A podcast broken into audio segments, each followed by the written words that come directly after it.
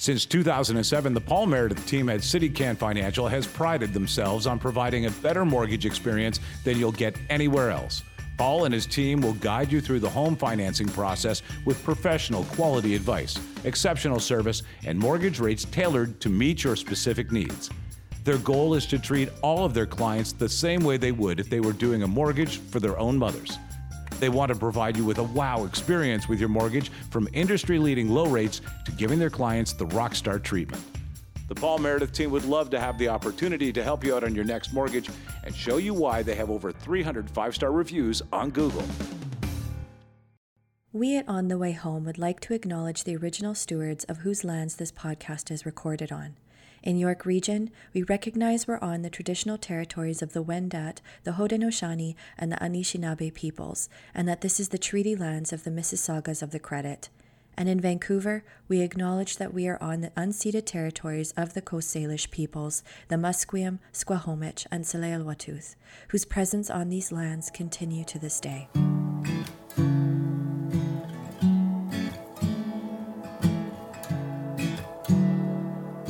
Welcome to On the Way Home. Perhaps you are listening to this uh, with your morning coffee, or maybe you are on the way home from wherever you are coming from, work. Uh, let's hope you're not out there uh, in the community because obviously we're supposed to be staying safe and staying at home during these challenging times. Stefania, how are things on the West Coast? Oh, you know, we keep uh, going along. I think we're we're all just trying to do our best uh, as we're in the third wave of this pandemic, and just trying to stay safe and keep our community members uh, safe as well.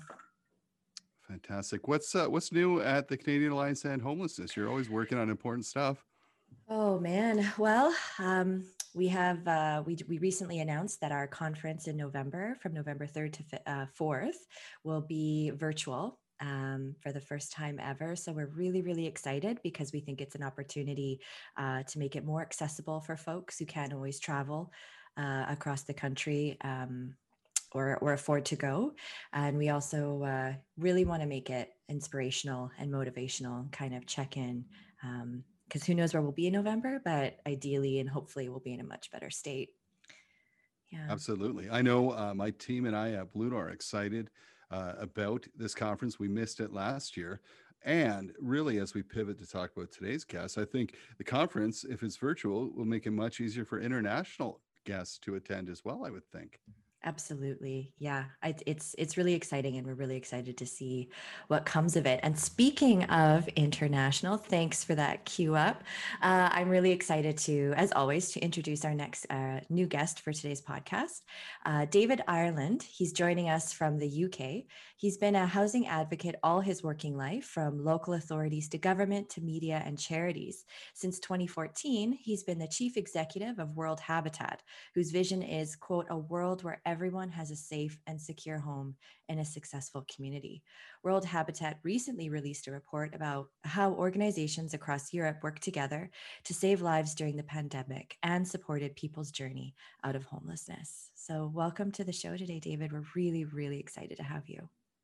Well, thank you, Stefania, and um, thank you, Michael. And, and it's a it's a pleasure um, to be here. I just just wish I really was in Canada. I've been locked in this room for so long now, but um, you're right. Is one of the one of the silver linings of this pandemic is actually we've got to travel around the world um, virtually so much easier and um, so much lighter on our carbon footprint. Absolutely, we have to look for those. Uh, those little glimmers of light in these dark times. And we're thrilled to have you on, David. It's not that often that we have guests from outside Canada join us on the show. Uh, can you tell us tell us more about your journey, uh, yourself, and your housing advocacy? Yes, thank you. I'm well. I mean, you, you, you said a bit about it. I'm, I, I, I mean, I've been doing this for 30, 30 years, housing, which seems extraordinary. Um, but I, I graduated as. Do you have environmental health officers in Canada? Is that is that the term you use, or health inspectors? Um, I graduated as one of those, um, and um, you do all sorts of things. You, you sort of inspect um, restaurant kitchens and um, investigate industrial accidents. Um, but actually, unhealthy housing is one of the one of the other things that you do as part of that job. And I think what I what I found fairly quickly is, you know, food poisoning and accidents are, can be horrible things, but they're events and they, they, they, they happen and then they're gone. But bad housing just sort of keeps happening to you. Um, and so the sort of the impact on people's lives of inadequate housing or indeed no housing at all is just so huge. Um, and and I, I, specialized in that and, and worked in local authorities for a number of years in, in, in London doing all sorts of things around, um, around housing. And then discovered this thing about empty housing. Um, so it always strikes me as this uh, sort of anomaly that um, you get empty housing and homelessness sitting side by side, and often the higher the homelessness rate, the higher the empty housing rate for some um, bizarre reason. And so the, the, the, charity was there to, to highlight that and trying to encourage um, getting more empty homes back into use for people who needed them. Um, and we got changes of legislation. We got got got, um, got new powers brought in for local authorities to bring homes back into use, and we got a new funding program. And um, and for a while, anyway, you know, things things things really looked up, and we we, we got a bit of progress. Um, and then this job came up at World Habitat, and I'd always sort of thought, I mean, it's called it was called Building and Social Housing Foundation. And I, would seen the organisation for years, and I just sort of thought that's the best job in housing if you can ever get that. And um, sure enough, it came up. So, so I, I, put in my application, and um, that's where I've been for the last six years. That's that's really great. It's it's interesting too that you're talking about empty homes. Uh, that strikes a chord for me in Vancouver uh, because we really we're really struggling with empty homes, and I know look from local authorities to higher authorities are are still trying to figure out what to do with them because they pose such a barrier for folks, um, and we have such a housing crisis here on the west coast across Canada as well. Um, but I but just personally here, I'm seeing it unfold. Um, so just to circle back about World Habitat, uh, your organization seems it's so fascinating and seems to do so much. Um, what would you like our listeners to know about your organization? Well, I suppose um, where, where, I think about where World Habitat fits in, I, it strikes me that sort of whatever the housing problems there are in the world, there's somebody somewhere has found a solution. And what our job is, is to find those solutions and then um, help them transfer to the places where they're needed most. Um, and one of the ways we do this is, is through the World Habitat Award. So there's this competition we've been running for so about 30, 35 years, I think now, in conjunction with um, UN Habitat. And the, the, one of the effects of this is we find out about all these amazing housing projects. So people submit um, these projects to us. Um, and the best ones, you know, we go through a rigorous process, and the best ones um, get awarded.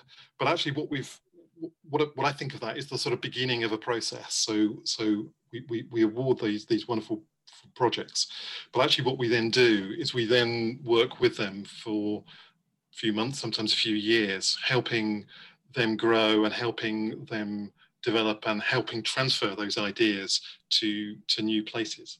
Um, and some of those those those sort of little projects that we've we've done have sort of grown into our own project. So we've got we've got a, a project which is around homelessness in Europe, um, which which grew out of some work we did. Um, a, a, a finalist from from from a, from a few years ago, um, and then we're doing a lot of work as well with community-led housing. Um, so community-led housing, community land trusts, um, cooperatives, um, something that we we, we we awarded a few years ago, and, and actually as a result of that, um, we got some moved from the United States and actually developed the first community land trusts um, in Europe. And we're working now, um, getting them to work in places you'd never have thought of. So we're, we're, doing some extraordinary work um, with some partners um, in Bangladesh, where using a community land trust as a way of establishing land use um, a, around a refugee camp um, and another using the same principles in um, Rio de Janeiro um, in a favela there. And so using those principles to actually secure land ownership and spread land ownership around a larger number of people to protect the land rights for people whose um, land rights are very, very insecure.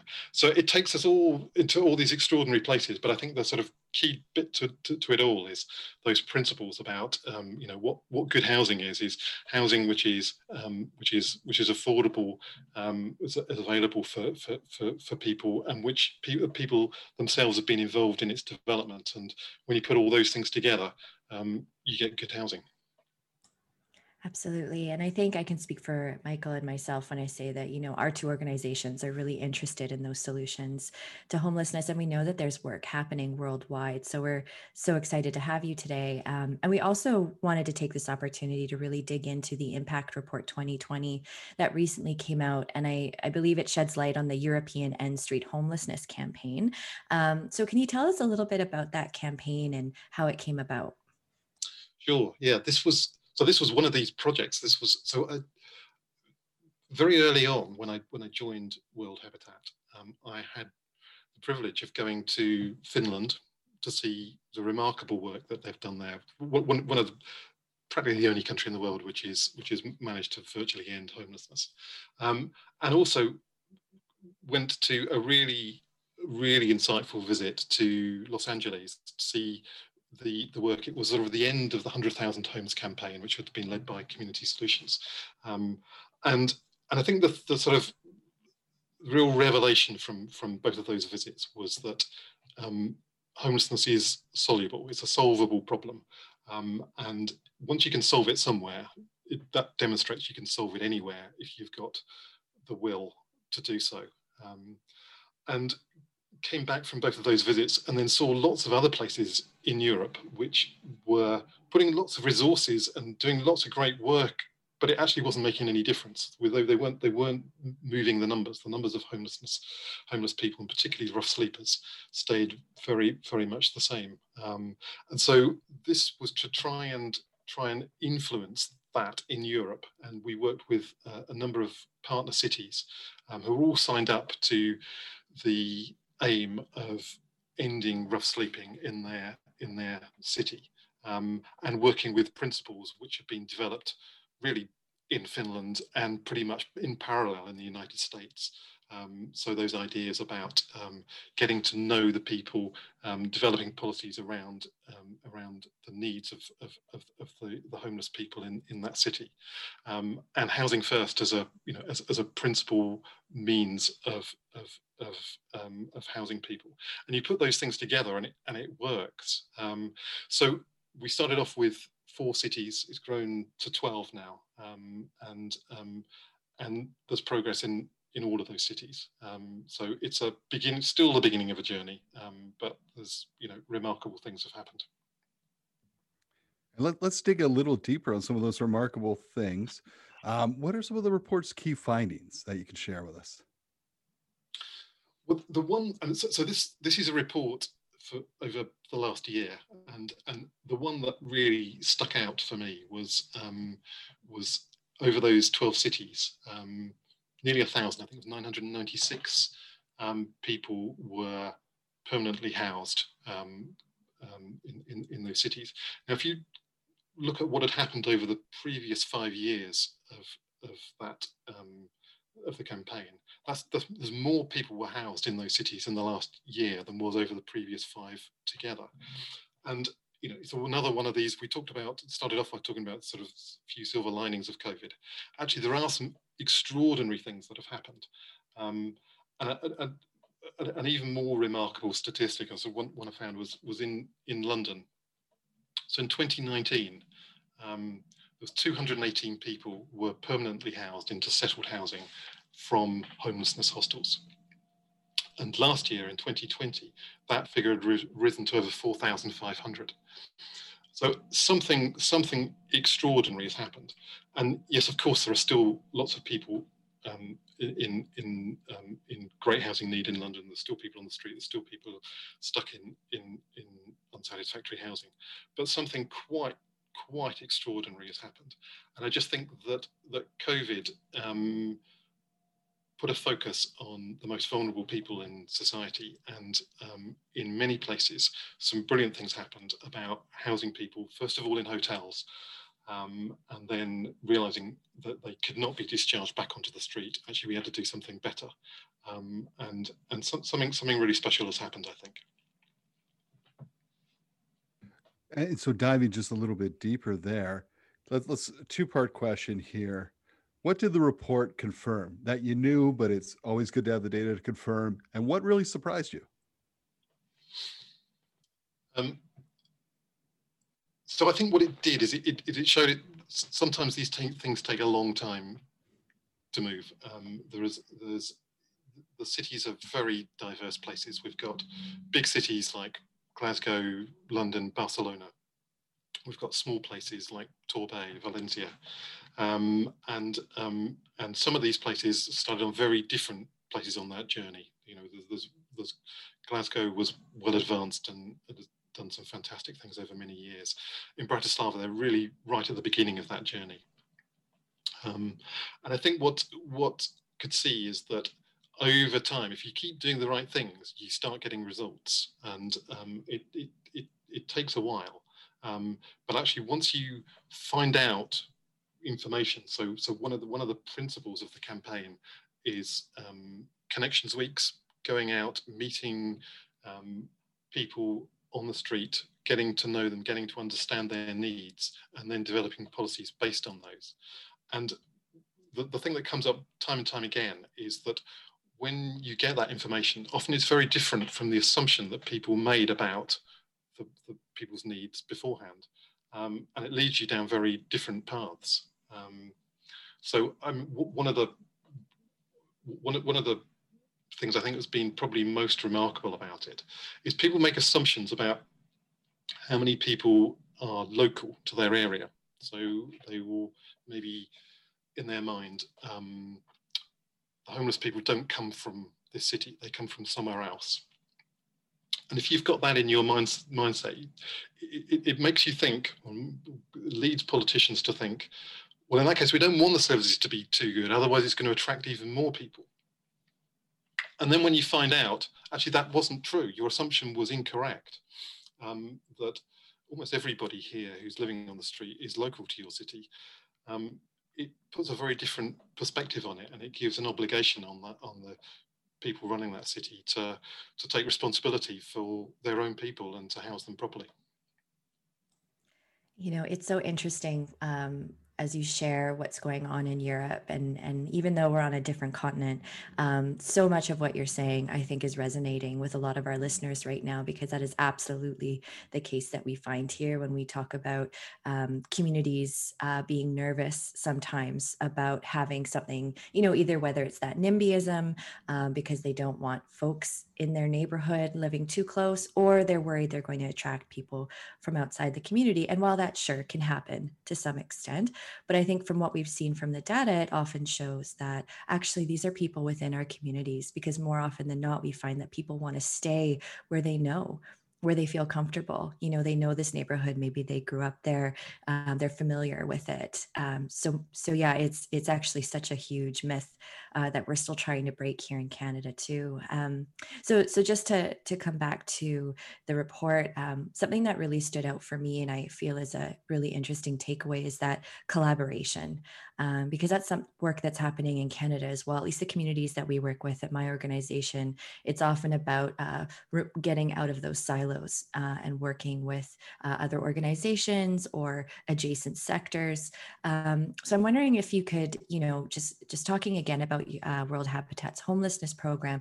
I'm so curious with where you see it going or what you hope uh, it it will achieve or accomplish uh, as you guys continue to do that work. Construct, a social enterprise by Blue Door, provides high quality residential and commercial construction and property services in the Greater Toronto Area. More than a business with a heart, Construct is a real solution to preventing and ending homelessness. Through its eight week paid skills trades training program, complete with wraparound supports and on the job work experience, Construct lifts people out of poverty and into opportunity. To hire Construct for your next project or learn more about Construct's employment program, visit constructgta.ca. I'm Andrea Askowitz. And I'm Allison Langer. And we are the hosts of Writing Class Radio, a podcast, but we are so much more. We have writing classes. So if you are looking for live online classes where you can join a community, write to a prompt, get feedback, and get better, check out all our classes at writingclassradio.com. And listen to our podcast wherever you get your podcasts and at writingclassradio.com. Yeah, I think you're right. The collaboration is is important because all although there's great difference between all of these cities. Often, often the solutions are not are not so not so different. Um, and what we've been able to do is um, is take people to places where things are really working. So I, mentioned Helsinki, um, or I mentioned Finland. Um, Helsinki, we, we, we, took a, took people to visit Helsinki um, a few years ago um, and see a, city where you know this is what it looks like when you've you've done all the right things for a number of years. And and and you know i think it was um, it wasn't just a fact of learning what they'd done. It was it was actually seeing seeing it for real. No this is this is a solvable problem and this is look what it looks like when you've when you've done those things. Um, we also another city which is doing fantastic stuff in europe is in amsterdam. Um, and there's an organization called discus who's um, one of our partners who we've we've taken um, uh, people from from each of our partner cities to um, over the last couple of years, um, and and a city which has gone from having a really quite significant um, problem of street homelessness to really really reducing it down um, and using housing first as the principle of doing that.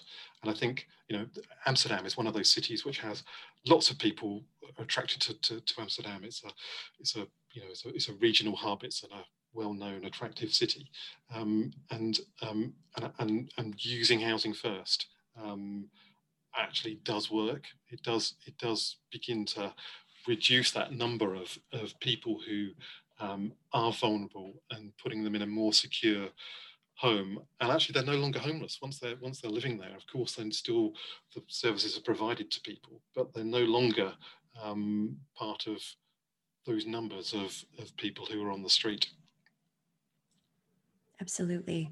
Um, so you you talked a bit earlier about you you uh, really dug into what the work happening in Bangladesh, which was really really interesting as well. And I was hoping to kind of uh, pull out the work happening in Barcelona um, and that section in the report where it talks about uh, everyone having a right to a safe home and the right to housing in Canada was recently legislated uh, policy at the federal level, but of course it's it's still new, and I think that practical application is something that we're trying to uh, figure out um, at the federal level and, and what that trickle down could look like. Um, it also talked about data driven proposals coming out of Barcelona that start, but start with that idea um, that housing is a human right. So I was just wondering if you could tell us a little bit more about the work and the campaign in Barcelona. Yeah, well, um, Barcelona is one of our the first cities in, in, in the campaigns. They've been, been with us from the beginning and um, Arrels Foundation um, is our partner there. Fantastic organisation who's made a huge impact um, in not just in Barcelona but um, but, but, wider in in, in Catalonia.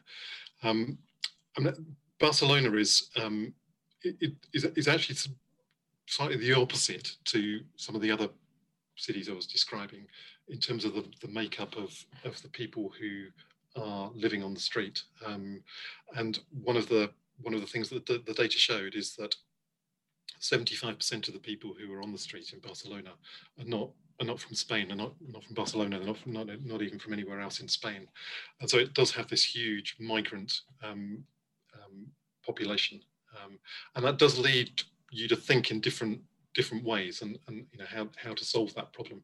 And it also poses i think some real problems about what the right to housing means. Um, and i think it's one of the one of the challenges about um, the eu is um, there's free movement of, of well it's supposed to be free movement of labor through, throughout throughout the eu um, which is i think a good thing. You know it, it, it, it economically it's a good thing and it's a good thing for people's career prospects. But um, it kind of works differently if you are um, on a high income or you're in a low low income.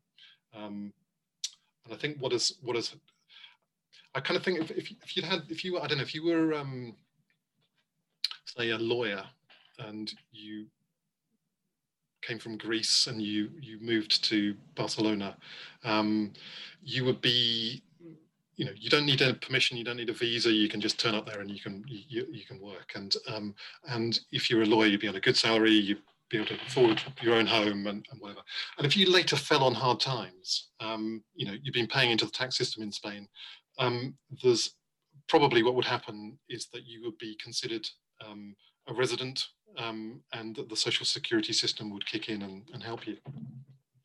Um, if you were on a lower income job, if you were, I don't know, working in a warehouse or fruit picking or whatever it is, you may have moved for exactly the same sort of reasons. Um, but you find yourself without a home, hit, hard times hit. Um, the chances are in Spain, as in every other, I'm not picking out Spain, every other country in Europe, um, would probably say, well, you're not really a resident. Um, you were just in here transiently. And then what are your choices? And you find yourself, you know, with very few and you find yourself on the street.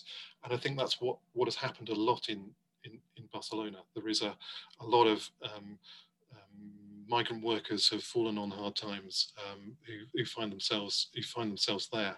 So I mean, it's a big, big problem. 12, 1,200, 1,400 people sleeping on the streets every night in Barcelona. It's a it's a it's a big problem. Um, and they have made progress. They've made some fantastic progress. They've adopted a housing first program. They're making they're making inroads into it. But nevertheless, I think one of the problems that Europe faces, and specifically Europe, is that the, the, the migrant situation, um, particularly for people on low incomes, leaves people stranded, and and and that's that's often who who you find living on the street. Wow. Uh, you know, it's hard to stay uh, hard to stay positive sometimes in this industry, but with the work you're doing, I think that gives us a, a lot of hope. I know um, when I was reading about the campaign, there was five innovative projects uh, that received grants, and I'd love to learn more about them because, uh, from what I was reading, they sounded fascinating. How do these grants work, and can you tell us a little bit about them? Yeah, sure. Well, I mean, as a foundation, you know, so sort of that's how we, we, we choose to to provide grants. So so instead of making a sort of open call for grants, um, they're within our programs. We we make we make quite quite a lot of our resources available to um, a number of small grants um, to to help things which would be difficult to fundraise in in in, in other ways. So so often they're um, they're they're things that um, an organization needs to do, but it's sort of fairly high risk. You don't know quite quite where it's going to lead, um, and it might be quite a simple thing. So so some of those um, visits where we um, paid for people from one city to go and visit another, um, or we um, we helped fund a campaign we did in, in Bratislava, which was which was to to to highlight the, you know the, the, the, the problem of um, people sleeping rough um, on the streets of Bratislava. Um, small small little things which um, which sort of five thousand pounds type grants, um, which can actually make the difference um, to, to, to starting something off, which wouldn't have happened otherwise. And I think having worked in organizations where previously where I was applying for funding, it, it actually doesn't really make much difference how big the grant is. The, the application process seems to be much the same. Um, so you have to go through to, you know, a, a lot of uh, admin in order to, to get small amounts of grant. And by the time you've done that, it's sort of almost like, you know, you've, you've, you've exhausted your energy. So what we're trying to do is trying to make these um, available to our partners to fund things which they wouldn't be able to fund fund otherwise and get those little things going which might not work but on the other hand it might just be the little gem which um, starts you off in some direction and, and, and opens up a, a whole new um, road of possibilities well, that's amazing. It's been uh, so great uh, to learn about your organization, and, and I really enjoyed reading the report. Um, so, where could our listeners go if they're interested in interested in learning more about World Habitat? Well, it's world-habitat.org is um, is is our website, um, and have a look. We, we've, we've got impact reports not just on um, on, on our homelessness program, but also on community-led housing, um, and you can see there almost 40 years worth of fantastic projects through the World Habitat Awards. So there's all sorts of um, inspiration and innovation which is out there um, for, for, for, people to go and see. Yeah, I was looking at it. I was thinking, you know, I wondered if, you know, say a podcast that uh, was international that that you know, created awareness and education around this would be something that I'm, I'm kidding, of course. I, I was like, oh, where is he going with this? David, thank you so much for all you do, all World Habitat does, uh, for sharing those ideas um, around the world, and and you know, because it's only through that that we, I, so the Canadian Alliance on Homelessness uh, President CEO Tim Richter, who works with Stefania, he uh, he was joking. He said, "Listen, I I haven't had an original idea since 1990," and and he says that because he goes, I, I don't need to. Right, all the ideas are out there. We just need to take them, uh, tweak them, uh, and we can. You know, we this is a very solvable issue, as you said. So thank you so much for coming on the show and for all you do. Thank you. It's been an absolute pleasure. Well, Michael, I um, I really thank you for suggesting David to be a guest on our show. It was really cool to learn about the work that that organization is doing, and and I'm always excited when one of our guests is so value aligned uh, and says, you know, a lot of those key messages uh, as a person who works in communications, you know that this is a solvable problem. Um, it's it's always great to have that reinforced uh, and reinforced by someone who's working in a completely different place from us. It was really great to hear that. Absolutely, and as someone who has twice picked up the phone to say I love those ideas, so uh, with there's a program called Nightstop in the UK. I picked up the phone and said, I, I think we can do this in Canada. And within two years, we were doing it. And then um, David, he was talking about Canopy House, he repurposing existing vacant homes. Mm-hmm. Um, we picked up the phone again, went out and visited when I was with Raising the Roof, started a program called Reside that looks to repurpose vacant homes and it's going strong. Mm-hmm. And, and just how easy uh, everyone makes it right to share. Hey take it use it. What can we do? How can we support? It's it's incredible. So it's so uh, wonderful to have organizations like world habitat that that give that accessibility to and he mentioned it too to some small places that just don't have those types of resources to do the the research and the work around it yeah, absolutely. No, it was super exciting. So I think uh, it's always great to bring in uh, the work that's happening because I think often we just are so tunnel visioned on what's going on in our own communities in our own country. Uh, it's important to remember that we're part of a you know a world community and there's so much happening, um, and sometimes copy pasting or you know borrowing ideas is actually exactly what we need to do. So I think that's great. Yeah. Absolutely. I mean, you can't, for our listeners, you can't see it. I was showing David before we got uh, going on the podcast my Canadian passport. No, I don't mean the, the paper one that we have. It was my Tim Hortons cup just to prove he was speaking to someone in Canada. I showed him that uh, Tim Hortons passport um, that, uh, that I enjoy uh, most mornings. Absolutely. Too bad Another, you weren't wearing the Canadian tuxedo, though. I know, I know. Just to double confirm it. Absolutely. And for people who don't know, can you tell what is the Canadian tuxedo for our international listeners? I believe it's the jean jacket or the jean look just from like top to bottom, you know, jean jacket, jeans on your on your leg, like just just jean all the way. Yeah, see, I thought it was more like a flannel jacket with that only boosts it. Yeah, that the flannel adds that flair, I think. Yeah. I I sometimes when I, when I visited the UK and we were talking about housing, I really fit the lumberjack stereotype. I just was missing the axe over my shoulder. Uh, we're welcoming nonetheless. Another uh, another terrific guest uh, on the way home. This time an international one. Uh, I look forward to who's next. Absolutely. We'll see you next week. See you then.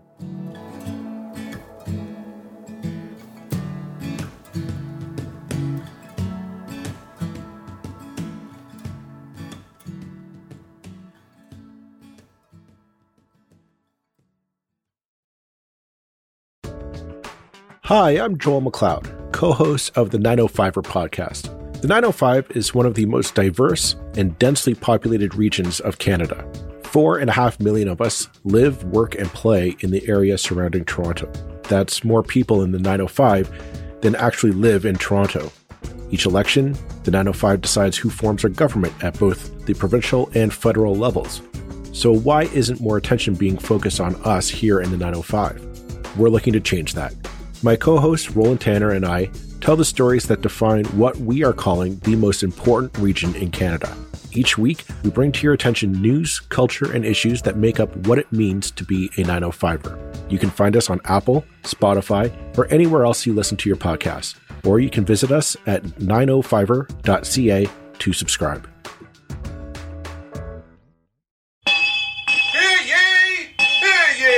Produced by Crier Media and distributed by the Sound Off Media Company.